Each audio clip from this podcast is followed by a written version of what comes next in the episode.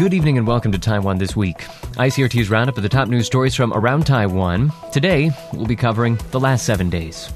I'm Keith Menconi of ICRT News. Joining me in studio today is Gavin Phipps, also of ICRT News. Hello, Gavin. Yeah, good evening. With my cotton wool throat and my cotton wool nose. We're, we're all praying for Gavin's speedy recovery. Also, we have on the phone with us today uh, Chieh-Ting Yeh of Ketagalan Media. Glad to have you back on the show, Ting. Hi, good to be back. And joining us for the very first time, we are very happy to welcome Nicola Smith, who is a Taiwan based freelance journalist, generally writing for UK media. Nicola, happy to have you. I'm very happy to be here as well. Thank you.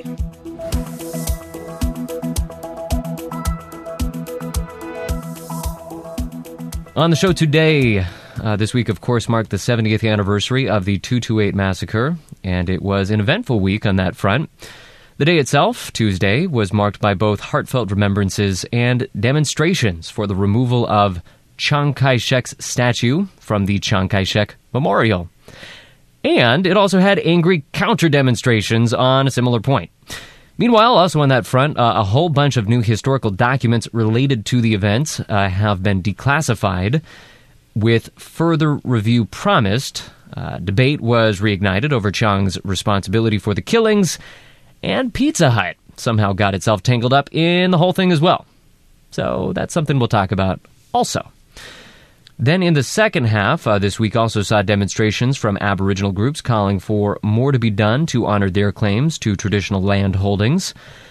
Uh, some folks here may be getting a bit of a tax break. Maybe all of us, actually. I, I, I don't really get this one, but Gavin is going to lay it out for us.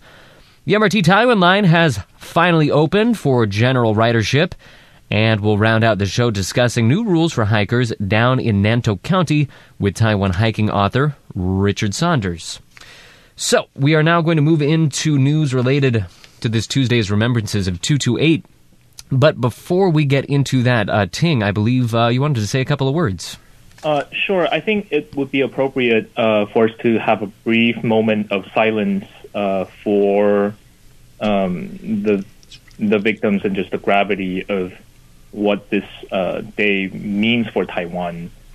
Um, and so, if everybody doesn't mind, um, let's have that moment of silence right now.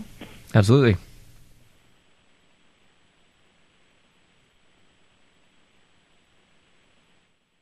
So thank you. Um, so I was asked before the show to share just a little bit um, something personal. I remember um, my grandfather. Um, I mean, I, I, grew up living with my grandfather here in the United States, um, and he.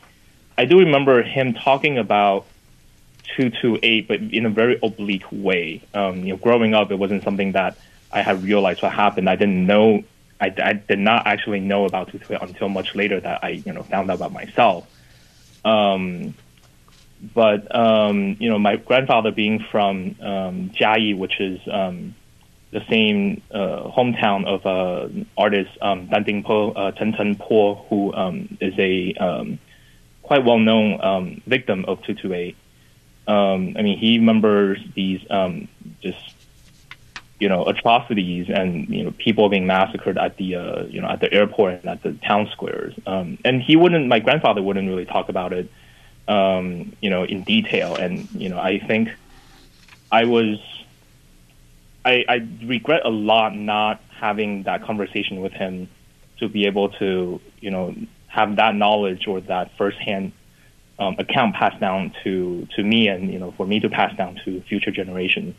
And so, um, you know, I think um, there's a lot of there's just a lot of things that we still don't know about what happened. Um, and uh, you know, I think in addition to, as I said, the gravity of uh, what this day re- means for Taiwan, um, just the the fact that you know there's so much that we still don't know um, still kind of haunts us to this day. Hmm.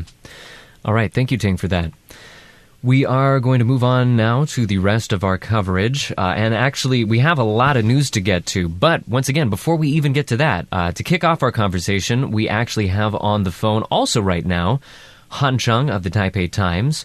He, of course, writes a weekly history column called Taiwan in Time that details significant historical events in Taiwan history each and every Sunday. We've actually featured his work on ICRT before. This is uh, a big week for history, obviously. We have a ton of new revelations and new documents and new debates over culpability and responsibility all coming out at the same time. A lot to sort through, so to give us some perspective on how this event has been discussed and thought about uh, throughout time over the years, uh, we uh, are very happy to welcome onto the show Han Cheung. Han, thanks for being here. Hey, thanks for having me. So you kind of uh, explored this in your most recent column uh, Taiwan in Time, looking at how this event has been portrayed through time, how people have thought about it, because this is something that has actually changed uh, considerably over the years. Yeah, um, actually, I started um, last year. My column was on uh, how the event was portrayed when it first happened, and then this year I kind of looked at um, how it led up to um, from from led up from it being a taboo subject to becoming like um, common knowledge and being openly discussed and uh, stuff like that. So if you want to start from the very beginning, we have um, so the newspapers kind of first they reported on the event, like exactly what happened, and then actually all these uh, there was a huge purge of uh, newspaper people, and yeah, a lot of these people disappeared. And then the rhetoric completely changed. It became, uh, you know, like this was a conspiracy by the Japanese, like uh, people who were still loyal to the Japanese government, and then uh, they had their minds poisoned by the Japanese, and then um, and then others were saying, other papers were saying that it, it was a communist rebellion. So they they totally blamed it on like um, outside forces, and that kind of stuck for the next many decades because no, you, you weren't allowed to talk about it. So, um, so basically, uh, between, um, pretty much between after the final reports on the incident were made and all the uh, and after Chen Yi was executed, basically nobody there were um, so this guy Xia Chunsheng, he is a communications professor. He wrote this whole book analyzing reports on the 228 incident, newspaper reports between 1947 and 2000. So yeah, so basically he found that between uh, 1948 and 1957 there were only like four articles about the 228 incident, and they were all like detailing punishments or talking about people directly involved. And then between 1957 and 1984, there were he couldn't find any articles that mentioned 228. So basically, the whole thing was silenced, and um, it was pretty much taboo to talk about it. Um, and even the articles that appeared in the 80s, like the early 80s, they were just kind of general uh, sentiments. They weren't. Um, one was like on the history of the Central News Agency, and then they just kind of asked the people, "How did you guys react during the incident?" So it was completely not in the context of 228. And, um, and so it was pretty surprising to see how much this event was silenced, uh, given how much people talk about it now. Mm. And yeah, and and, and yeah. since that martial law era was the sort of reconciliation with this history was it immediate or did it take uh, a considerable amount of time for people to get used to the thought that this is something that we can talk about?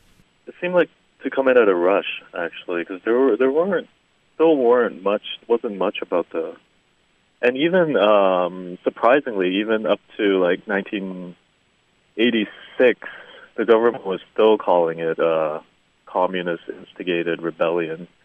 And but finally, uh, the 40th anniversary came up. Um, people started um, actually forcing this issue into uh, the public consciousness. So newspapers started reporting on it. Um, uh, the United Daily News printed um, the first critical article um, two days before the 40th anniversary in 1987, asking the government to directly address and resolve the 228, and they called it a 228 tragedy. So the tone started to change by then.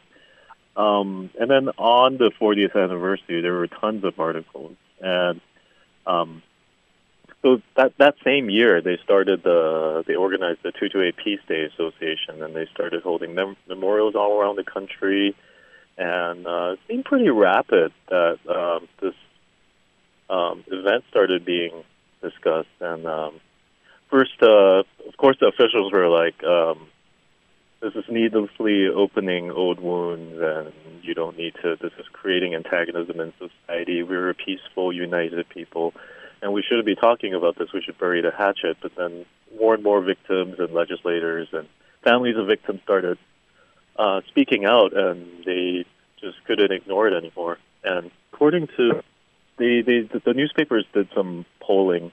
It was a small sample, like um, less than a thousand people, and asking about how much people knew about the 228 incident. And in 1988, only 15% people knew. But by 1992, uh, 80% of the respondents said they knew about the incident. So either they were afraid to admit it before, or they really didn't know. And like the awareness of this event just kind of exploded after the 40th anniversary, which uh, also coincided with the lifting of martial law. Hmm. Now that's an interesting point that you bring up uh, with regards to you know when this first came out. Some people are of the opinion maybe we should just bury the hatchet. Maybe this isn't something that is good for society to really bring out into the open and force in everybody's face. Like you said, uh, that idea kind of went by the wayside to some extent, but uh, do, do, you f- still feel like that view is uh, alive in Taiwan, or how has that idea changed over time? Yeah, that idea is still around. Like people still, uh, there's still a lot of debate um, whether this should be going on or there should be more investigation, and uh, and uh, of course the activists are calling for like complete. Um, they want uh, the government to formally name like a culprit and like all, all that kind of stuff. But there are also voices that are saying uh, like we're taking this too far. Uh, this creating this is dividing society. So um, there's still that voice, but it's being uh, more increasingly balanced out by people who just want this kind of transitional justice. They want the whole thing to be addressed, and that, that seems to be the direction that government is moving in right now. Is to further investigate. So yeah, I think that view. Yeah, of course, uh, it's creating a lot of conflict in society, and given by all that happened on the 70th anniversary, but uh, the government's definitely moving in the direction of continuing um, investigation into this matter. So, so the government has changed, totally changed its stance since uh, this issue was first brought to attention. Hmm. All right, and we have been speaking here to Han Cheung. Uh, thanks, Han Cheung, for laying that all out for us. Oh, no problem. Thanks for having me here.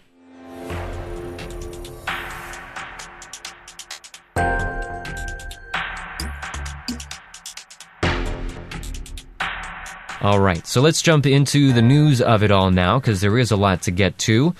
News actually started before Tuesday. President Tsai Ing wen on Monday announced the declassification of all historical records relating to the 228 incident, uh, and also is calling for something of further investigation, further review of these documents to get more facts about the incident. Yes, Tsai Ing-wen pledged to clarify the attribution of responsibility for the 228 incident in what she called the most discreet manner possible. And she went on to say that she hoped future anniversaries of the tragic event could be marked by national unity. There you go. This all has to do with the new papers being released.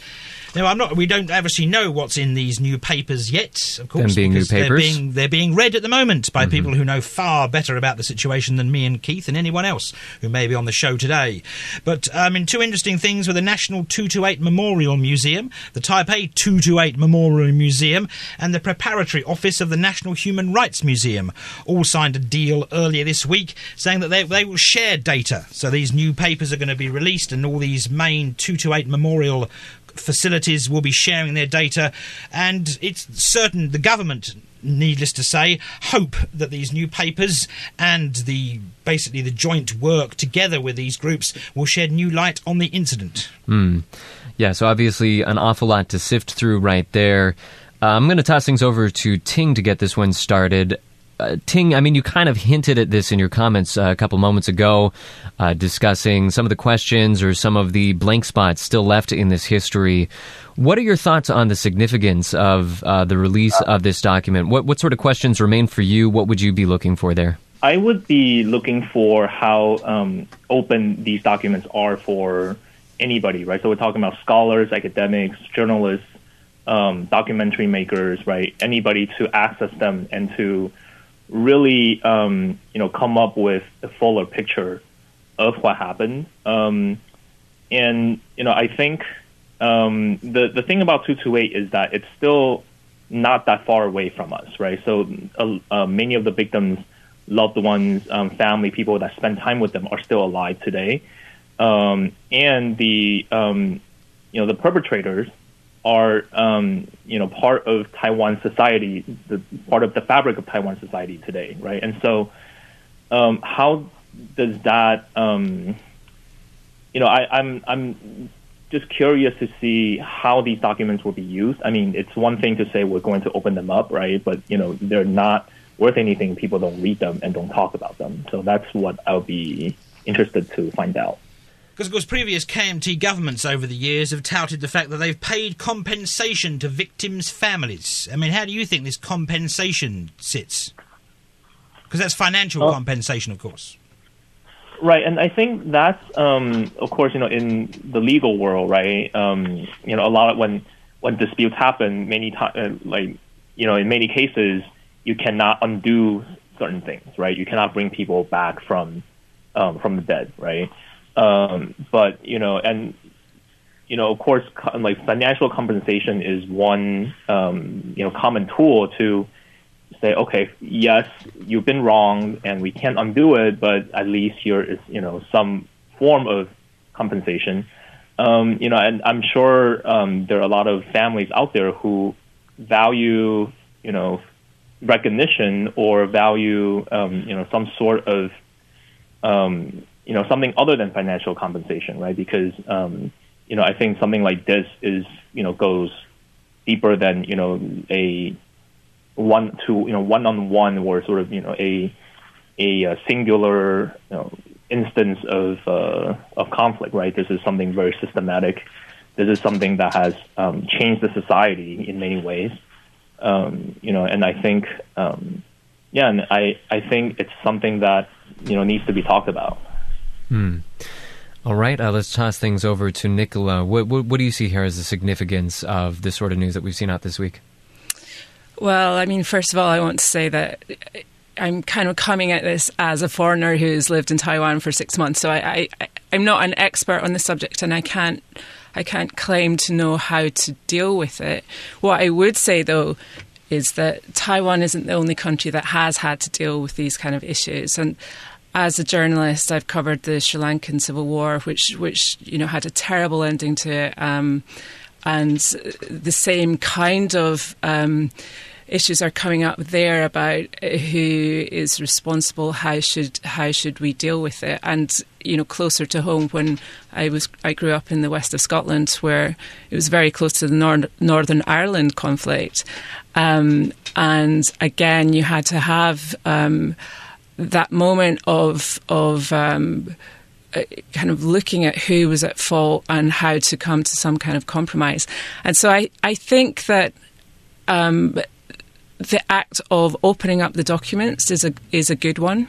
I think that if you if you want to be able to find some kind of resolution to this and you want to be able to help the country to move on and deal with the the what has gone on in the past, then you have to have openness and you have to have transparency and you have to start that conversation. Um, I mean, you know. As a foreigner here, I don't know a lot of the ins and outs, but if Ting is also saying that, that many people here don't know um, some of the things that happened um, and what really went on, then I think that has to be the starting point. It has to be, you have to uh, at least have an open dialogue about who did what and, and and what happened to have any chance at all of being able to then look at the next question as to how we address this and how we deal with it. All right, moving on to another big question that was raised this week. The Ministry of Culture raised the possibility that the Chiang Kai shek Memorial could get a new name and his statue perhaps even removed. It might not be the Chiang Kai shek Memorial anymore.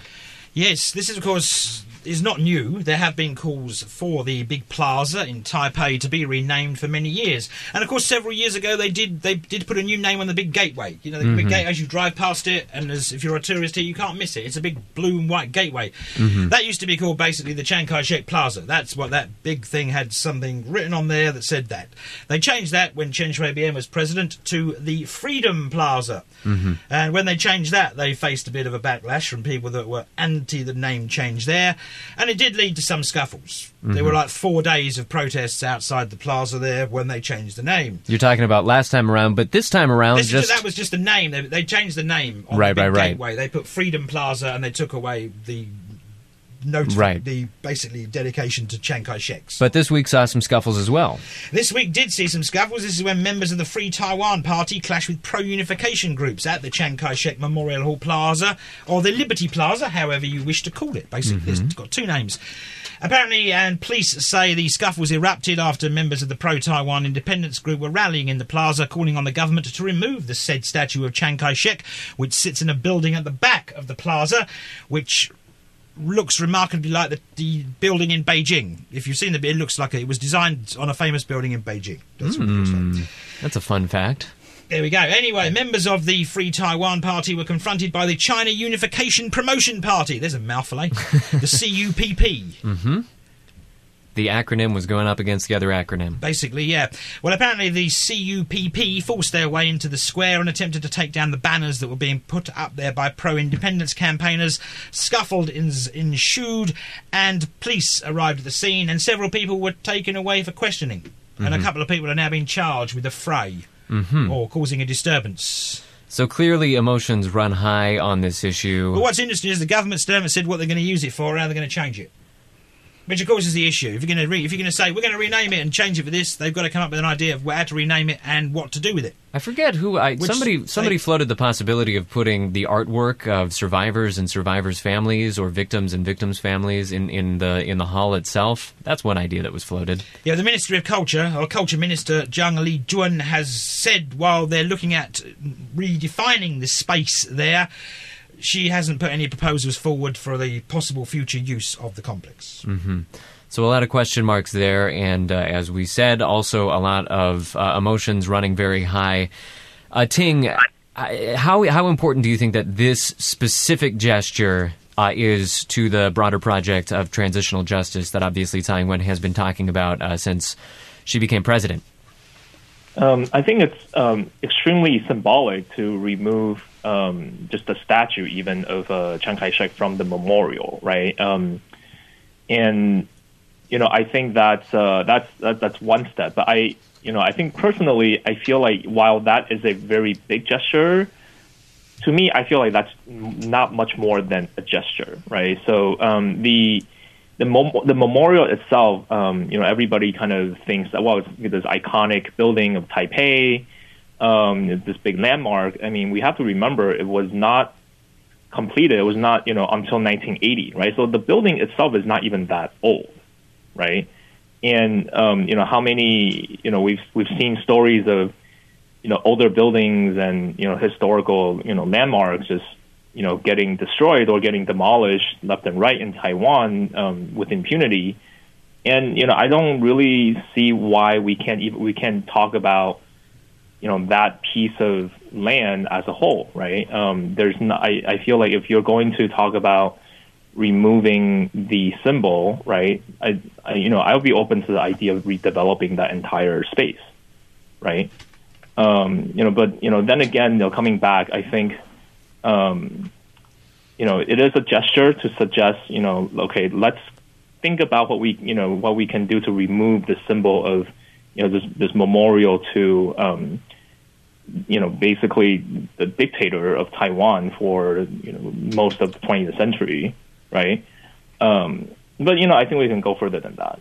Uh, let's toss things over to Nicola. What do you see there? I'm not going to come down on either side of the, the debate on this, but um, again, there have been precedents in other countries. You know, uh, Franco's statues were removed in Spain, um, Stalin's in Georgia. Um, I, I, from what I've seen, and I don't understand Mandarin, some of you have missed it. I haven't seen much understanding on the side who want to protect the statues and keep the statues for the families of those who have lost loved ones, or for those who've you know been imprisoned or, or who've suffered very greatly um, during the White Terror. And I think um, if you have lost family in terrible circumstances like that, then I think there should be more understanding for your views. Um, and the idea to to have um, artwork or some kind of uh, uh, commemoration or more visible commemoration of um, the people who have suffered, I think that would be a very good idea indeed. Mm. All right, well, we're going to walk away uh, from the meteor portions of this week's news and towards something that actually got picked up in Time magazine and the likes of Maxim. Yeah, Pizza Hut Taiwan ignites worldwide outrage by commemorating a brutal massacre with killer deals, screamed Maxim. While Time led with people in Taiwan are furious with Pizza Hut for posting offensive advert on massacre anniversary. You know, if you were a Taiwanese company and you get picked up by both Time magazine and Maxim, you know you messed up. You know Actually, you messed up pretty this bad. This all goes back to a Facebook page, Pizza Hut Taiwan's Facebook page now which shared a link to a promotion throughout the. We had a four-day holiday weekend. Of course, we had Saturday, Sunday, Monday, Tuesday, and celebrate the 70th or commemorate rather the 70th anniversary of the two to eight incident. Now, the Pizza Hut promotion over that period cited that customers should be ready to celebrate with killer combo deals. Wording, wording. And I love yeah. the way that Maxim put it. It described it as the absurdly tone deaf advert. Mm-hmm. Yeah. And it, it did, obviously, the netizens, of course, mm-hmm. took to the net mm-hmm. to share their irie feelings about this. As they do. One netizen being quoted as saying, I dare you, Pizza Hut, to celebrate 9 11 in the United States, or to celebrate the slaughter of Jewish people in Germany. Yeah. So, not the best marketing move, and certainly uh, something that I, I, think for some people somewhat tainted uh, the more somber and respectful commemorations that were made on Tuesday. Uh, Ting, eh, do, do, do, you see a broader issue here, or is this really just uh, a, a marketing team goofing? Um, no, I remember every year something like this comes up. I mean, it's not Pizza Hut every year, but you know, I think there were um, other years where um, nightclubs would host, you know, military uniform parties, you know, theme parties. Um, I think there were like stores promising, you know, like the deals for people who have um, either two or eight at the end of their birthdays, or you know, so, something along those lines, right? And um, you know, it, it is a four-day weekend. It is a holiday weekend, right? So um, you would imagine that a lot of businesses try to capitalize that on, you know, try to capitalize on that somehow, right? Um, except, you know, it is again a very somber, very um, you know the, the gravity of the day to Taiwan's history, right? And also plus the fact that we are still in this period of you know making sense of it all, right? Um, so you know you could imagine holidays where you know something it's commemorating something that happened hundreds of years ago, and people nowadays say, well, you know, for the, for most people, it's just a holiday, right? And so, you know, there's commercial activity and there's businesses try to promote themselves, and that's you know, that's less not okay. Um, but I think with two two eight is just, you know, how do you, I guess, balance the, you know, the the impulse, you know, where businesses are trying to capture some of that business of the four day weekend versus um, you know how do we even commemorate or you know what kind of attitude do we bring uh, to this? And and I will also say that um, you know the, just specifically on the tone deaf part of it um, I I think that kind of reflects a deeper issue with 228 right? Because you know of course there's a lot of people in Taiwan you know and rightly in my opinion who says you know we need to commemorate this day. It's you know the most important day in Taiwan's calendar and we need to um, go at this with you know a very somber and reflective attitude.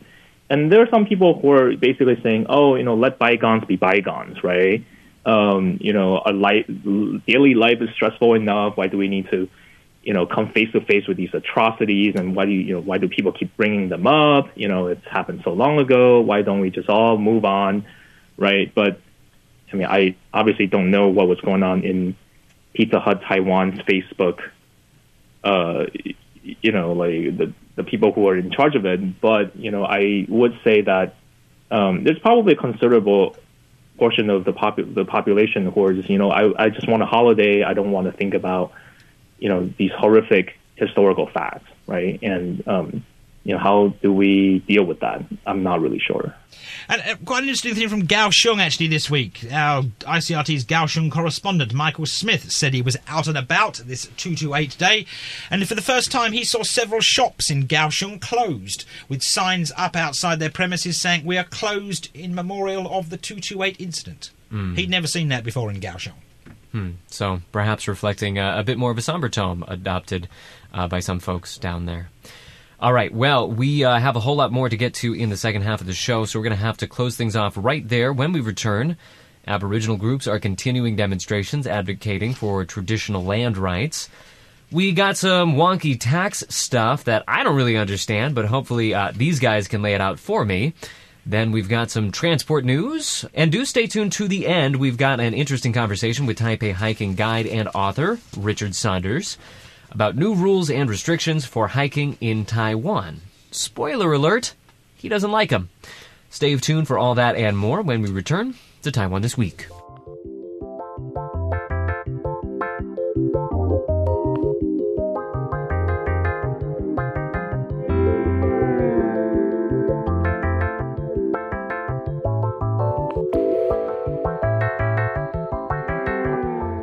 Welcome back to Taiwan This Week, ICRT's weekly roundup of news from around Taiwan. I am Keith Menconi, joined by Gavin Phipps, Nicola Smith, and Chieh-Ting Yeh. Jumping right on back in, of course, the word that comes up a lot in our last discussion is transitional justice. This idea that we, uh, the people of the present, can do something now to redress the wrongs of the past. Well, there's one group that feels like the historical wrongs that they faced are being left out of that conversation completely. Those being, of course, Taiwan's Aboriginal people.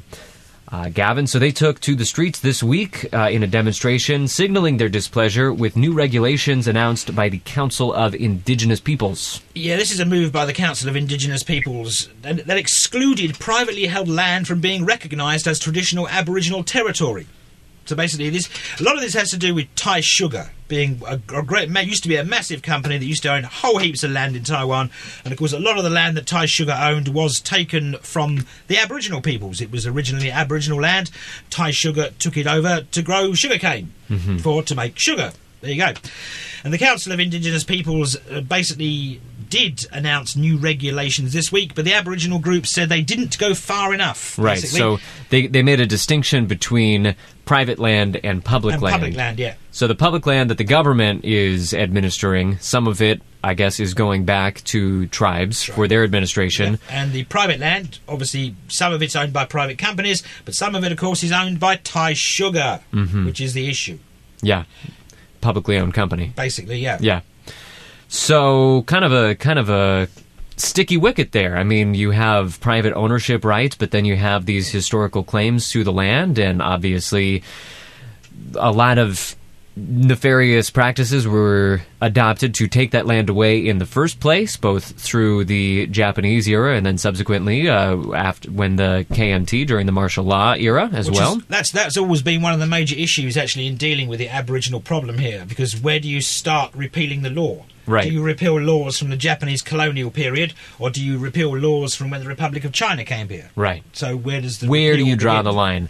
Ting, where do you draw the line? Where would I draw the line? I mean, I think it really has to go back to the Japanese era. Um, I think in, in this case, the Aboriginal lands that were um, discussed here is comes from um, the or it the um, the laws regarding Aboriginal uh, Aboriginal peoples, right? And so there was an, a clause in the law that gives authority to governments to um, administer public lands um, in conjunction with Aboriginal rights, right? So the law itself um, does not say anything about private lands, right? And then so very understandably, the um, the Council on Indigenous Peoples basically said, well, we can't really do anything with private lands. They're private. We don't we, we don't have jurisdiction over them. We can't just force people to give up their land, essentially, right?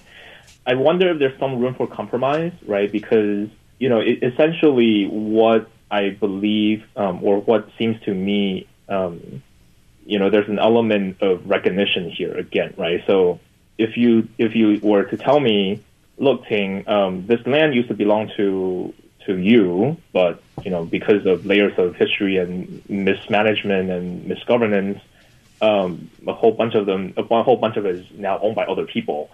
And sorry, you know, there's nothing we can do for you, right? I would be very understandably upset about that, you know, and I would tell you, look, you know, like for me personally, I'm not really looking to own to you know kick out like kick out all those people who, who live there now, but I would like to get some recognition that that was my land plus you know maybe some sort of restitution and compensation for that, right?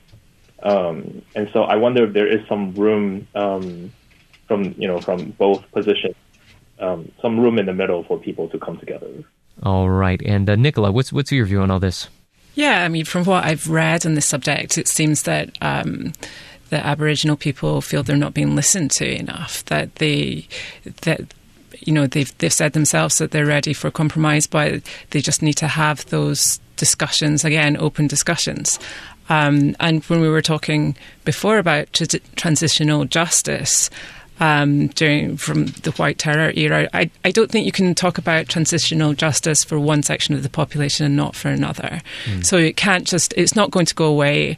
Um, and you know it's not in the it's not in the dark and distant past either. It's still relatively recent. So I think again there needs to be some room for for just um, coming around the table, being honest again, talking about uh, what's happened, what the issues are um, and just allowing people to have their say. And I, I you know, I, I, agree with Ting that there could be a way through this by, by offering compensation. Um, you know, if it's not going to be possible to, to give back the land, at least try to have some kind of justice for people who have lost out in the past. Hmm. Of course, this all does come back to, of course, the challenges of Aboriginal self-rule in here in Taiwan, because, of course, Aboriginal self-rule has long been an aim of, of, of previous governments. Mm-hmm. They want to give the Aboriginals here some type of self-rule where they can put their people into government in their town. Mm-hmm.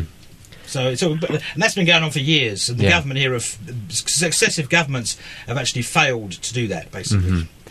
Yeah, and that's a, a very there's a great. I've got a quote here. This is here we go. The bill. This is this is this is this is a very old article, but it was pending reading when I wrote this article many many years ago. Mm-hmm. But Article Four of the Indigenous Peoples Basic Act states that the government shall guarantee the equal status and development of self governance of Indigenous peoples and implement Indigenous peoples' autonomy in accordance with the will of the Indigenous peoples. There's, I mean, there's a you know similar problem here in the United States, right? Many of the you know Native Americans who are on reservations now, that was not their land, right? They you know lived on lands that were you know they were basically pushed out and forced to flee and migrate to you know lands that you know now they reside, but that was not their ancestral land. Um, I mean, in Taiwan, the problem you know you have such a small, compact space where everybody needs to coexist somehow, right? Um, you know, I visited um, the uh, the Sakizaya tribe um, when I was in Taiwan um, previously, and you know, their traditional land is basically the city of Hualien, right? And how do you then, you know, how do you say, okay, we're going to? I don't think the the concept of um, you know, okay, we're going to give you this little piece of you know enclosed land for you guys to do whatever you want with it. You know, I don't think that's going to work, right? And so, you know, I think it really I think there really needs to be more creative solutions for um, these kind of things. Mm. Um, what they are, I don't know, and I'm not going to be I'm not going to speak on behalf of you know pri- private property owners or um, indigenous peoples um, as to what they should or shouldn't accept, right? But you know, I think um, there has to be better and more creative solutions around these things. Mm. All right. Well, uh, we are going to close that topic out there and jump from one complicated issue to another one. Gavin, I'm just going to read the headline on this one, and you tell me what it means, okay? Ministry of Finance said Wednesday that it is studying a proposal to increase a special deduction for individual taxpayers, which would lower their income taxes with effect from next year. And the proposal, Keith, is to raise the deduction for salary or wages from 120,000 NT. I'll finish that sentence for you, shall I? Thank you. I appreciate that. This actually- Finish the thought for me, too, please. This actually all stems from a rather interesting court case Okay. that was brought by a model here in Taiwan called Novia Lin, hmm. in which basically a judge at the It's a creative name. Novia. the justices of the Constitutional Court. She brought the case to the justices of the Constitutional Court mm-hmm. because she had problems, basically. She had problems with basically saying, I've spent all this. In her case, in fact, she objected to the National Taxation Bureau listing 300,000 NT that she spent to purchase a tyre for work in 2005 as individual income tax instead of enterprise income tax. And of course, she argued that the 300,000 NT was spent on expenditures because she needed the clothes to work as a model and it wasn't part of her income. So it should be mm-hmm. tax deductible. Mm-hmm. The, she took this to the Constitutional Court. Yeah, that's what everyone thought. Oh, models complaining about how you spend money on expensive handbags and nail polish. Right. Well, the justices at the Constitutional Court actually took the nail polish and handbags thing to heart and said, yes, by defining it as a set amount, the government is in violation of the Constitution by having a set amount for salary or wages deductibles set at 120,000 128,000 NT. So they said you can't set it at a particular level. You have to look at every case individually, be it a bin man or an, a model. Okay. if the bin man needs gloves for work because he gets dirty, those gloves should also be part of his tax deductibles. Mm-hmm. I see. If a model needs nail polish and handbags, they're parts of her tax deductibles. So the the bottom line, I guess, uh, the way to interpret this is it's uh, making more tax deductibles available for people that are trying to spend money on their businesses or their enterprise. Basically, it, apparently the government have said that 5.39 million people will see a reduction in their income taxes from 2018 if these new tax laws are passed.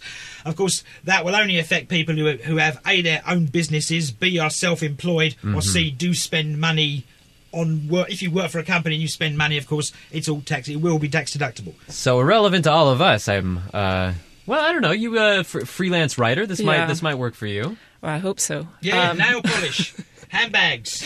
Yeah, I mean, I'm all in favour of tax deductible handbags and nail polish. It's you know key part of my work, but um, yeah, and I'm also in favour. the I'm also in favour of lower taxes. Who wouldn't be? Why not? I think it's, it's, it sounds like it, it sounds very helpful. There's a reason why I always employ tax and accountants because I just don't have a head for figures. But Mm. um, yeah, I mean, if you, it's it's enormously helpful if you can deduct things from from uh, your tax bill that you need for work. Um, you know, I I quite often need flights. I need equipment. Um, I, you know, you you have a you need an office. So yeah, why not? That that all sounds good to me. Oh man, we should incorporate Taiwan this week and see. Uh, we don't spend any money on though. Nobody gives us any money. Okay, well we we we need something creative, some creative way to get this break as well. We need a handbag to put our name on. That's what we need. It's the nail polish. You Yeah, don't that- have the right color. Uh, I've I've been saying that about you, Gavin, this whole time.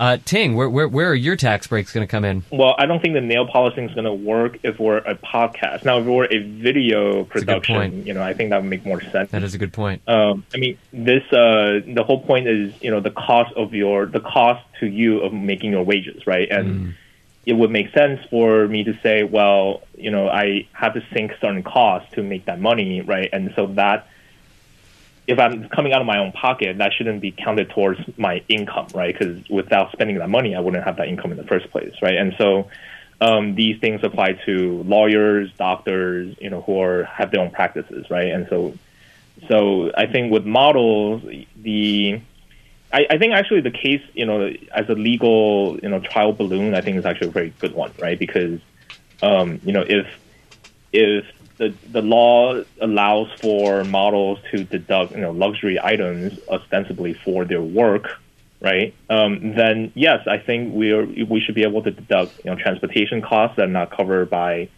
the uh, our employers, right? We should be able to deduct travel, you know, like meal costs, you know, things like that. Um, I think in Taiwan, um, you know, they're talking about a, you know, it's it's just a standard deduction, right? Um, you know, I think is it possible?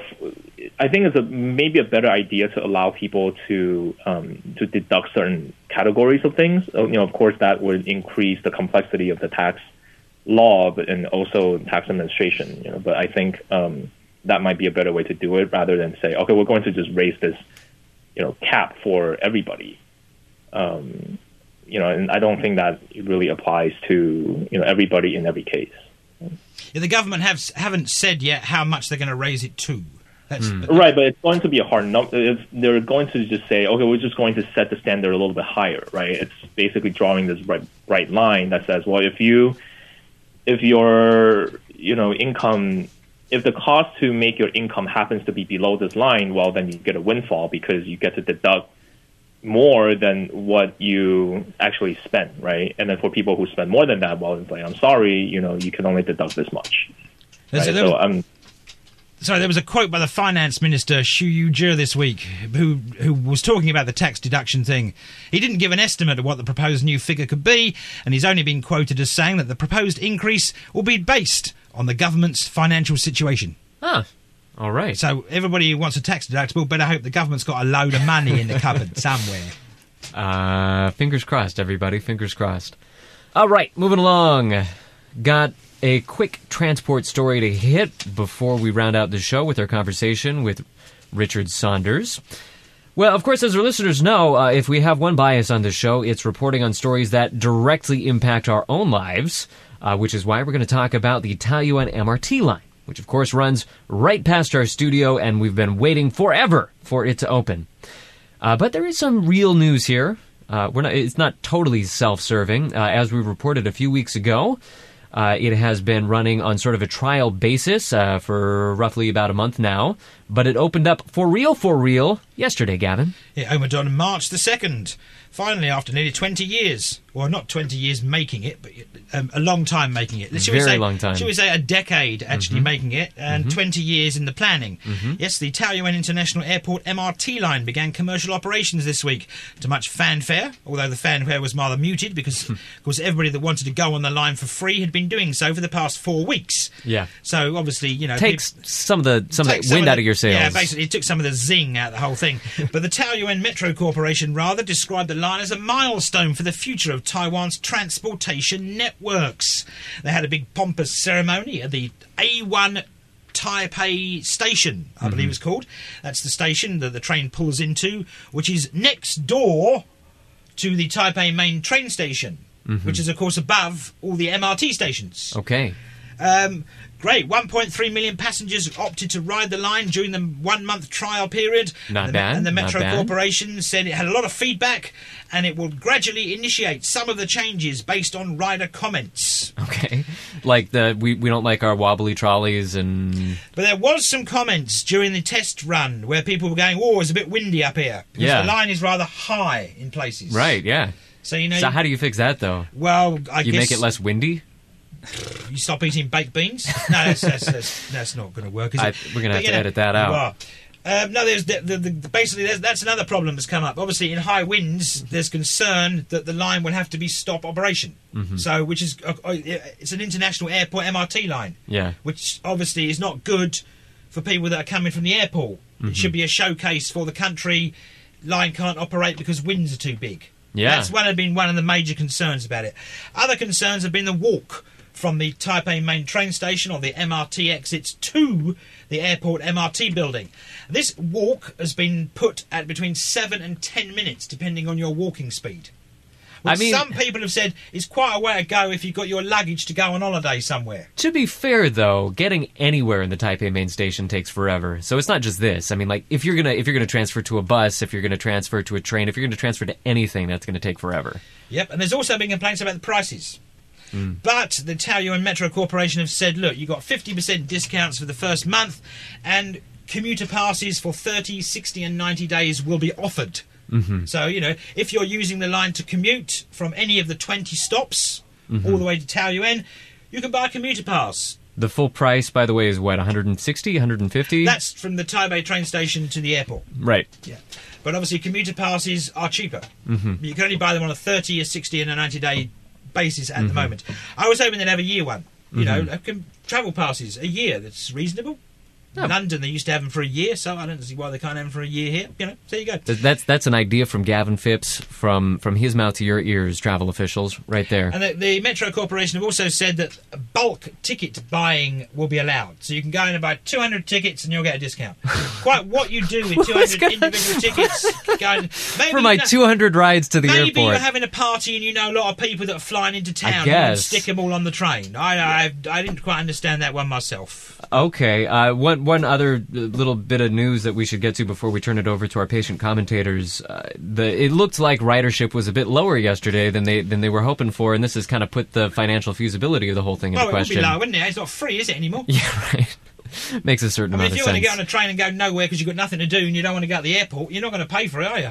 Well, gonna go, it's free. I'm going to go to the airport Exactly. for a bit of fun. Well, just to keep in mind, I uh, went to the zoo for a bit of fun for Oh, free when they opened the Fuxing MRT line many years ago. I didn't want to go to the zoo. I took it with a mate for fun. have you gone on the uh, Taoyuan line yet? No. No. Okay. That's waiting because me and our other commentator Ross. Oh yeah, you guys are going to have a race. Are going to have a race to see Mm-hmm. if it's quicker to take the train to the airport or a taxi to the airport. All right. Well, that's very important. Uh, just something to keep in mind for everybody. I mean, the, the, the price tag on this whole project was over a hundred billion NT, so it was a it was a hefty thing. There are still going to be uh, more maintenance costs and all that, uh, and it's actually the local city governments that are on the hook for this. So places like Taoyuan are going to be feeling the heat if this thing is not financially viable. Uh, let's turn things over to Nicola. Okay, so two hundred. Uh, you can get you can get a deal if you get 200 tickets in a year. Uh, you're you're kind of a global traveler. You have a lot Yeah. of beats to cover. Is uh, if anybody could use that, it's you probably. I don't think I'd uh, go to the airport 200 times though somehow. Otherwise, I wouldn't be spending any time at home whatsoever. But I guess you could like buy them up and then maybe sell them off for a profit. Is They're that wrong? they're You encouraging scalping. that. She didn't say that. She was not saying you should tout train tickets. she definitely didn't. I didn't hear that. I didn't hear No, no, I didn't say that. Um, yeah, I mean, I look. I think people will find cause to complain about everything, won't they? There's always going to be complainers. It's it's it's new. Give it a chance. Like, see how it goes. If you want to see really bad train service, go to the UK. You know, where the Heathrow Express really is like killer prices and and you know kind of off a lot for maintenance or that you know Gavin we have leaves on the line and trains that work so That forget wind on the line. Yeah, Yeah. yeah, yeah. That so down the line. yeah, I mean, I think it, it, can, it can only be a good thing to have a train to the airport, right? I, I mean, it, obviously there's a big gap there. Most international airports have um, good transport links, and taxis are pretty expensive to the airport. So, It's about a thousand and two. Yeah. um, yeah, more than that, I think. But um, yeah, so enjoy it. Like, try it out. I, I'm sure at some point it has to be profitable. Enough people go to the airport, don't they? So I suppose so. What about Ting?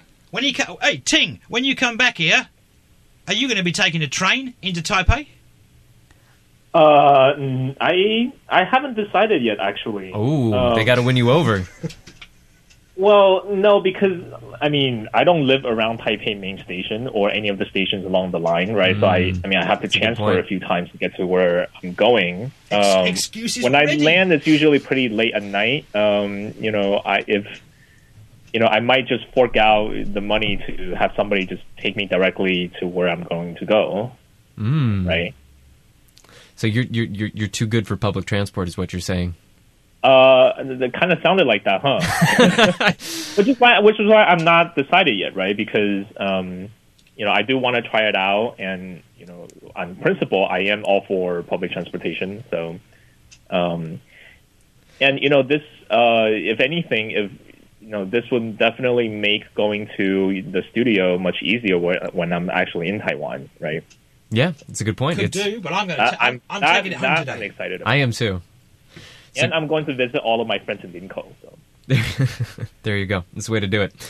All right. Well, uh, actually, the the issue that Ting raises is uh, an issue that other people have raised too. Just the fact that if it, it, it really only hooks up to the Taipei main station and I think also the red line in a spot and maybe the blue line in a spot. But if you're not in those specific places, it doesn't really link up with the system in a convenient way. Not at the moment. Not at the oh, they're going to fix it that. will- yeah, yeah. I mean, out, out- outside our office here in Xinzhuang in New Taipei, the Circle Line is going to run round it. And yeah, okay. So in 2022, you know, There will be you'll be able to get the Airport Express to the Circle Line. there you go. So just uh, you know, wait for 2022. They'll have it all squared away.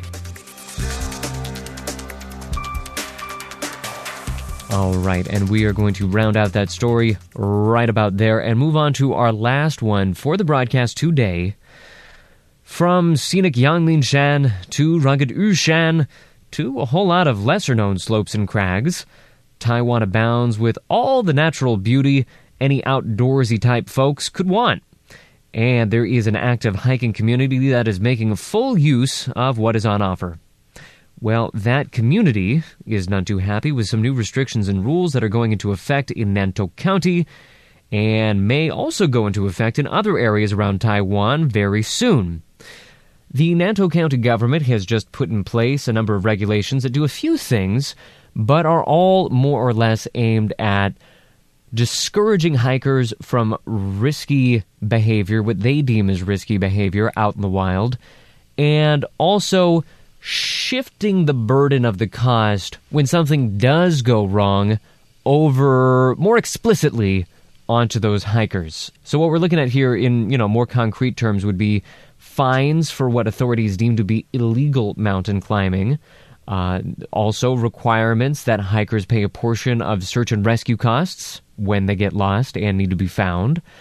Uh, also, some requirements that require hikers to use GPS under certain circumstances. And also, uh, this has not been put in place yet, but may be put in place soon.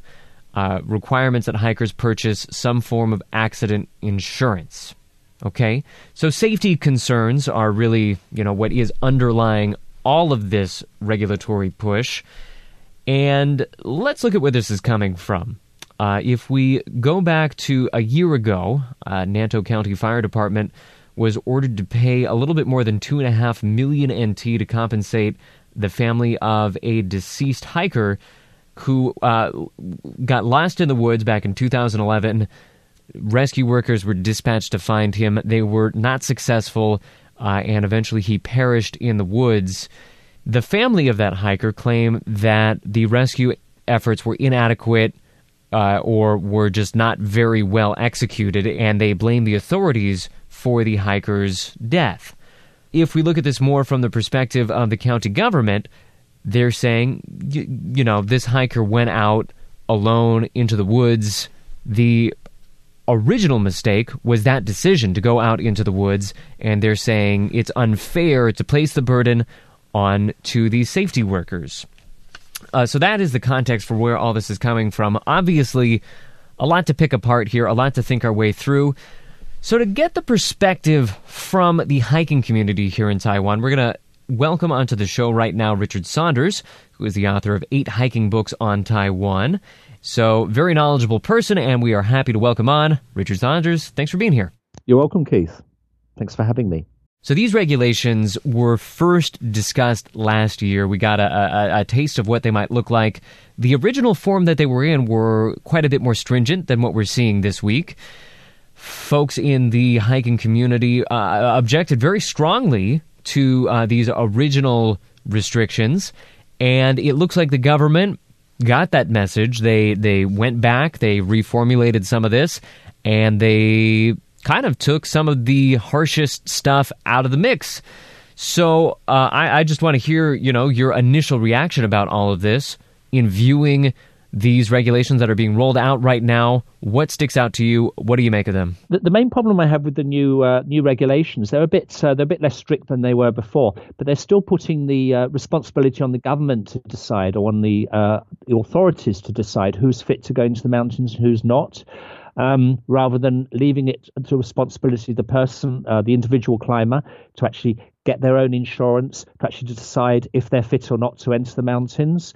Um, when's a good time to be going? All right, let's return though to the uh, specifics of these requirements that we're seeing here. Of course, one element would be uh, the, the one that hasn't been implemented yet fully is the requirement to get uh, accident insurance. Their government is still working with uh, insurers to try to figure out how to implement that exactly, how to make certain packages available, uh, and then you know it'll be required to get accident insurance. Uh, the other one, maybe we should start here actually, is the requirement to pay for search and rescue fees or a portion of search and rescue fees if you need to be rescued. What do you make of that? Um, well, I think the I, I, don't think anyone, any any uh, keen hikers or anyone in the hiking community really objects to the idea of paying our own search and rescue fees.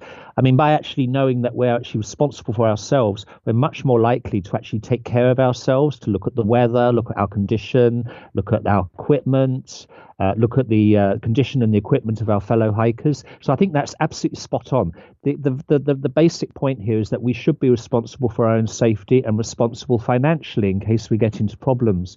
Um, the, the kind of um, the, the, the, the, the regulations as they've been reported aren't that clear, but they do specifically state that you need to bring a GPS device or other communication devices. And GPS and communication is all very communication devices, all very good, but you need to know how to use them. Uh, you need to know make make sure that your GPS is charged, and by actually stipulating, as they appear to be in the new regulations, that you need to bring this GPS and this communication device, is not actually helping anyone uh, if they don't know how to use them. So by themselves, they're not actually of any use to actually in, ensuring the safety of people when they're in the mountains.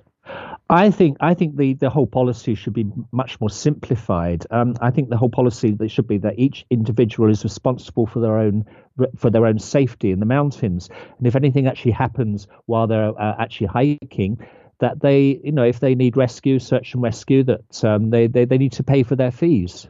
They need to pay for the for the helicopter rescue.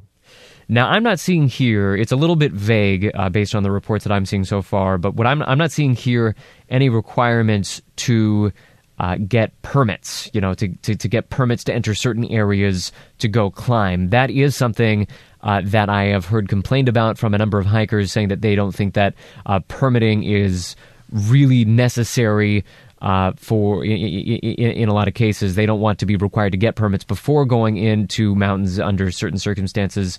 Uh, what are your thoughts on that issue? Um, it's always been a bit. Uh, it's always been a. Um, it's always been a bit of a, um, uh, a grey issue, the permit issue. Uh, permits can be very easy to get in some places and can be very difficult at other times. It all depends on when you apply and uh, you know um, uh, who applies and everything. There's a very interesting permit issue that always bugs me about. Uh, there's two mountains in Hualien in Taroko Gorge, called in Taroko National Park, called Yangtou Shan and Bilu Shan. And foreigners that want to actually apply for those permits need to actually give the name and the uh, phone number of a local uh, any local at all. I use my friend who never climbs. And then before you can get the permit, they will actually apply. They will actually phone your friend to ask if you're fit to actually enter the mountains, if if they think you're okay to go into the mountains. So the permit issue is uh, has always been a remarkably um, um, varied kind of things. Sometimes it works very well. The one time I think the permit situation works really well is in conservation. Like all the people that want to climb Yushan, if everyone that wanted to climb Yushan every day went up there, the mountain would be despoiled, the, the, the, the tracks would be easily eroded. But the um, but so, so, conservation, like limiting numbers of people that actually enter the mountains, that's an excellent idea for permits. But the permit situation in Taiwan always has, and, and still seems to be, to me, to be a um, um, to be kind of not very efficient. Doesn't have any real use in actually um, actually telling who can actually enter the mountains, who is actually fit to enter the mountains. Uh, it doesn't seem to be very useful in actually um, increasing the safety of hikers when they're in the mountains. Now, looking at this from the perspective of Nantou County and the rescue workers that are on the hook for finding these lost hikers when they run into trouble, uh, you know, you can kind of understand where they're coming from. Uh, going back to, you know, that case from last year, they are getting fined uh, after they sent their guys out into the mountain to try to find uh, this hiker. Uh, you, you, know, you can say what you will about whether or not that rescue effort was uh, done properly or competently. But uh, from their perspective, you know, they, they, they put their guys out there. They put their guys in the woods, and now they are on the hook for this compensation. So, so can you can you see where they're coming from here? Is uh, is, is there some validity to their perspective that you know maybe the, the, the hikers really are the ones that should be liable if something bad happens? Mm that's that's that's a difficult issue because um, it, it's hard to really comment on that because um, I've I've actually been in contact with the mother of the I, I, know her quite well the mother of the of the hiker who was actually lost. And I've heard a lot from the other side of it. So it's difficult to actually say who's right and who's wrong here. Um, so there is a problem there. I think there needs to be some kind of um, regulation in force or law in force that does protect these people when they're when they're when they're when they're search and rescuing, so they're not liable. Um, I heard there was actually it actually took 47 days for this boy to be found. Uh, it's a very special, very special case. He actually lived for, for over 40 days, and he died a couple of days before uh, the he was actually discovered. So it's a very emotional case, and it's a very special case, a very unusual case, probably probably once once in a lifetime kind of case, because it's very emotional and very tragic.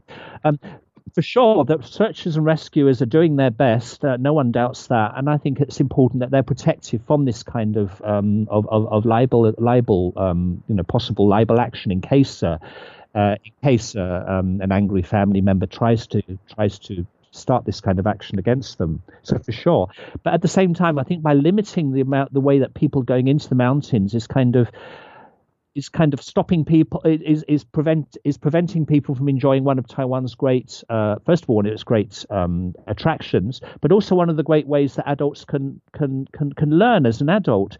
Being up in the mountains is, is one of the best ways that you can learn that you can that you can become a better person, that you can become a stronger person. It's an excellent way to, to learn so much about yourself. And by restricting people, um, by not allowing them into those mountains, it's not giving them the, the, the, the it's not giving them the opportunity to learn and, and, and become more self reliant. All right. And rounding things out, it's not just Nantou County that is looking at these regulations. Uh, Taichung City government has uh, submitted similar regulations to the executive yuan just last month. I know that the national authorities had looked at similar stuff last year as well. They seem to have backed off uh, again earlier versions of this, but uh, presumably they will be coming up with something along these lines shortly. So, as all of these local authorities and the national authorities are trying to work their way through thinking what kinds of regulations they want to put in place, uh, what do you hope that they keep in mind? What sort of direction do you hope that their deliberations go in? But what I'm trying to say is that I think they just need to they need to stop trying to control hikers and stop trying to control who goes in and want to want to rethink the permits uh, the permit situation about permits which are truly restrictive. I mean, so many Western hikers hate the idea because you don't have this problem in the West.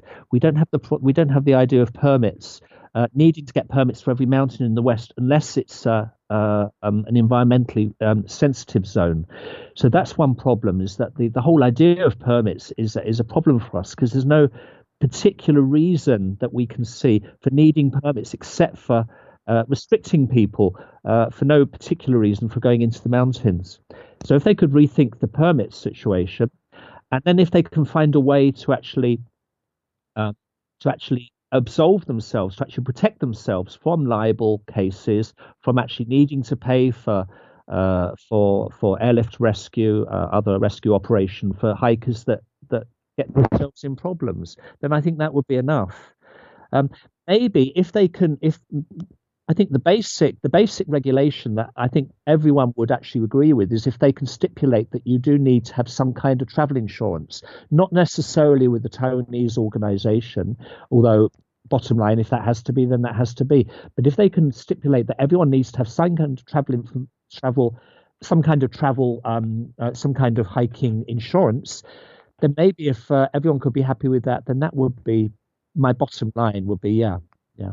Oh, so that's interesting. So you would actually be okay if the uh, rescue workers were given some kind of immunity, some kind uh, they, they, they were shielded from uh, any kind of prosecution, even in a case where perhaps their rescue work doesn't mm, meet the highest of standards that we would hope that it does. I think I think most people, most hikers, if not all actual serious hikers, would be very happy with that and would actually be very relieved if they would actually just pass that law that makes people immune, that make they're not responsible for hikers' stupid actions. Hikers are responsible for their own actions. And most of us are happy to do that. Most of us actually feel better if we know we're responsible completely for ourselves and there's not this there's not this safety this safety net that we can rely on that oh if my phone runs out of power if i have the wrong shoes there's going to be someone to pick me up for free most of us need that we're, we're happy with that that we've got to be responsible for ourselves so yes absolutely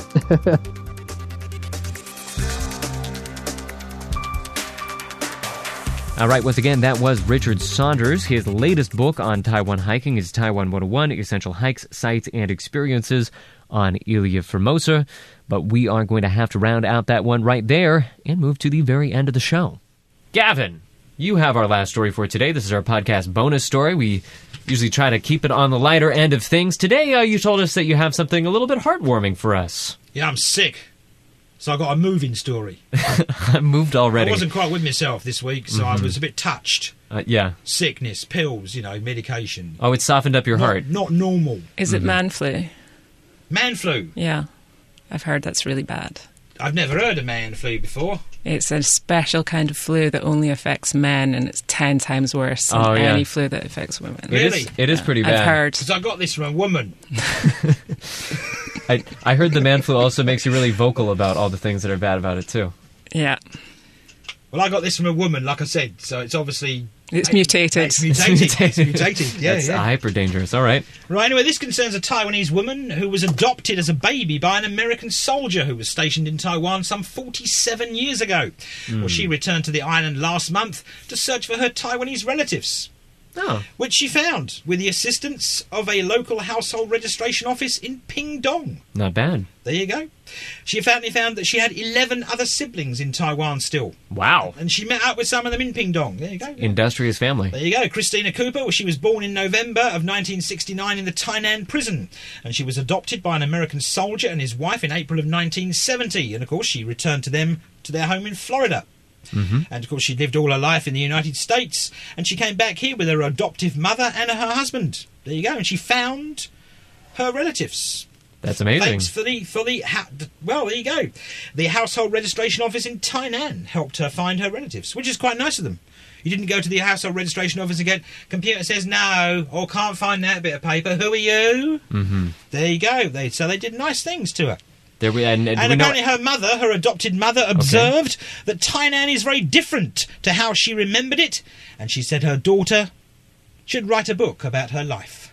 All right. Uh, we can eh, when that book comes out, we can discuss it on the show. This is not the first time. This happens every few months. Every few months we people get come, some people, story like people adopted by other people in other countries do come back here and find their families. But you know, there you go. Eleven is a bit of a number, though, isn't it? You know. That yeah. Do we know? Do we know if she got on with her biological family at all? Do we? well, she, she met some of them. She was able Okay. to contact eleven of the siblings, and she met with some of them Okay. in Pingdong. And of course, you know, there you go. Heartwarming. You're, you're you're getting soft on us, Gavin. You're getting soft on I've got to get better. Is that a little tear in your eye? no, it's cold, isn't it? A flu, man flu. It's his man flu uh, peeking out. Uh, Nicola, as uh, as somebody who's looking for stories in Taiwan, is this the sort of story we might expect to run across your desk? yeah, I might steal that one actually, Gavin. That's pretty good. Everyone, everyone likes a story with a happy ending. Except the Daily Mail. Oh, s- uh, I don't know. Sometimes they show a glimpse of compassion. until it gets to the comments section. Yeah, until it gets to the comment section, and then you despair of humanity. But yeah. Yeah, exactly. Uh, Ting, is, uh, is is there going to be a new like uh, human interest beat for Ketagalan media that we can expect in the future soon? It's it's playing really well here. Yeah, no, we're definitely looking for um, things like that, and you know, we um, are always we've always been looking for you know so-called third culture or people with um, experiences in you know multiple uh, languages and cultures. So you know, this is definitely right up our alley. There we go. All right. So if you're looking for your long lost parents, maybe Ting is the guy to get in touch with. He can he can get on that case for you.